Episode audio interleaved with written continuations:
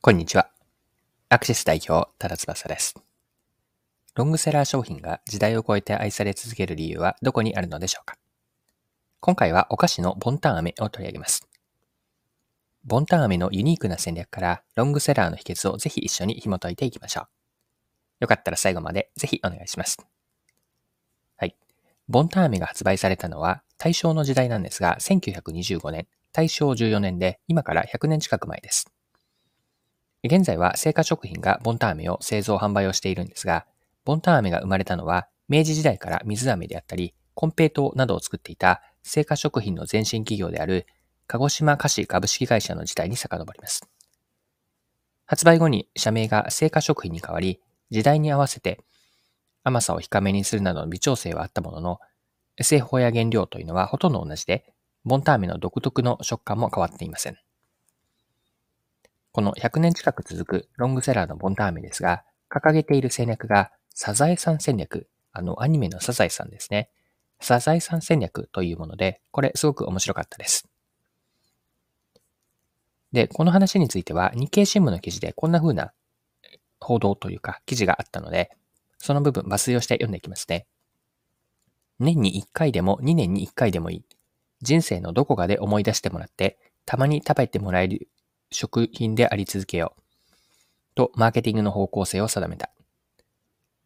キャンペーンなどをしていなかったにもかかわらず、今年はコロナ禍前の水準まで売り上げが回復しているという。社前にある真面目を貫いているだけ。無理して量を追わず、ピークを作らない戦略が長寿の秘訣かも、と玉川社長。親子や家族で安心して見ることができて、久しぶりに見ても同じトーンで話が進んで、懐かしく感じるサザエさんのようなブランドを目指したいと話している。はい。以上が日経の2023年9月7日の記事からの引用です。ボンタン飴が目指しているのは、親子とか家族で安心して見ることができて、久しぶりにその放映を見ても同じトーンで話が進んで懐かしく感じるサザエさんのような存在であると。このサザエさんのような存在を目指しているというのが面白いです。このサザエさんのような存在というのは、年に1回とか、もっと言うと2年に1回でもいいので、まあ、たまに食べてもらえる商品であり続けようというマーケティング方針です。短期的な売上拡大よりも、長期でのブランド価値を重視しています。はい。では、ボンタン飴はなぜ息が長く無理をしないサザエさん戦略を貫け実現できているのでしょうか今回の後半では、この問い掘り下げていきましょう。意図的になのか、結果的になのかはさておき、大手競合他社から目をつけられて、類似品を出されず、潰されなかった。これ、ボンターメが息の長い商品になっている要因の一つだと思うんです。ボンターメは飴のお菓子のカテゴリーの中で独特なポジションを築いているんですよね。ボンターメのそのもちもちした独自の食感は、まあ、たまに食べるから美味しいと。逆に言えば、いつも食べたいというほどの中毒性が高いほどではないのかもしれません。このようなたまに食べたいニーズだとすると、大手の会社からすると、ま、消費者の欠食頻度が少なく、同じような飴を開発し参入する経済的は、経済的な旨味が大手にはないんですね。大手にとっては年に1回とか、もっと言ってしまうと2年に1回でもいいので、たまに食べてもらえる程度で OK と。まあ、これでは採算が合わないからなんです。これが結果的に競合からのもちもちの南国柑橘飴カテゴリーとこのカテゴリーへの参入障壁となって、ボンタン飴はオンリーワンな飴となったわけです。で他にもサザエさん戦略を取れる要素があると思っていて、ボンタン飴を製造販売する製菓食品は、ボンタン飴の売上規模が全体の会社全体のうち多くを占めないと。これも息の長い戦略を取れる要因だと見ました。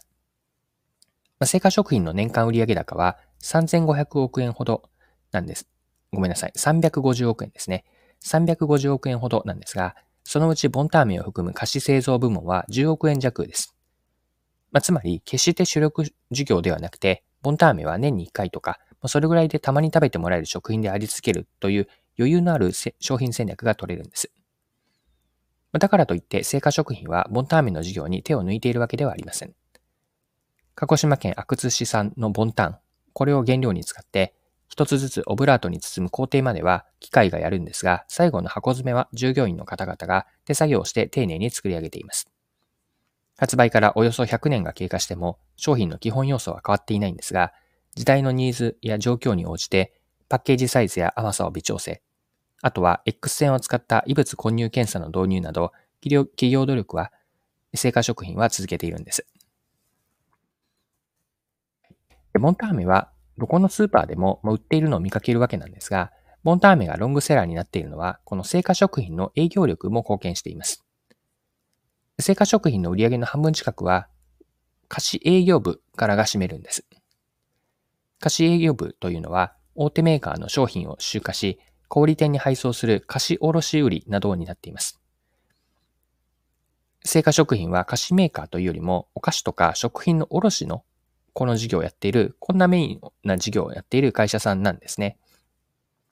で、この卸売業を活かした営業力で、まあ、戦前から当時の国鉄、今は JR ですが、国鉄の売店であったり、鉄道沿線の小売店に販路を広げてきました。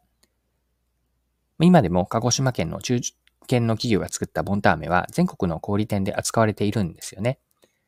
これは消費者がボンターメを食べたいと思った時に、いつも行くお店で売られている。あるいはいつものお店に置いてあるボンターメを見て、ボンターメを久しぶりに食べたくなると。こうした選ばれる状況を作り出している地道な営業というのも、ボンターメがロングセラーであり続けることにつながっています。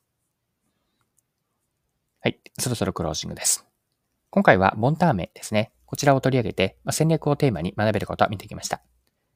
最後に学びのポイントを振り返ってまとめておきましょう。ボンターメはサザエさん戦略と呼ばれるもので、長期のブランド価値を重視しています。この戦略というのは、消費者のたまに食べたいニーズを満たす存在が大手企業の参入障壁を結果的にだと思いますが、気づいて、アメカテゴリーでの独自のポジショニングをとっています。成果食品の事業構想では、ボンターメの売り上げは全体に占める割合は大きくなく、これが余裕を持った長期的な商品戦略であったり、マーケティング戦略につながっています。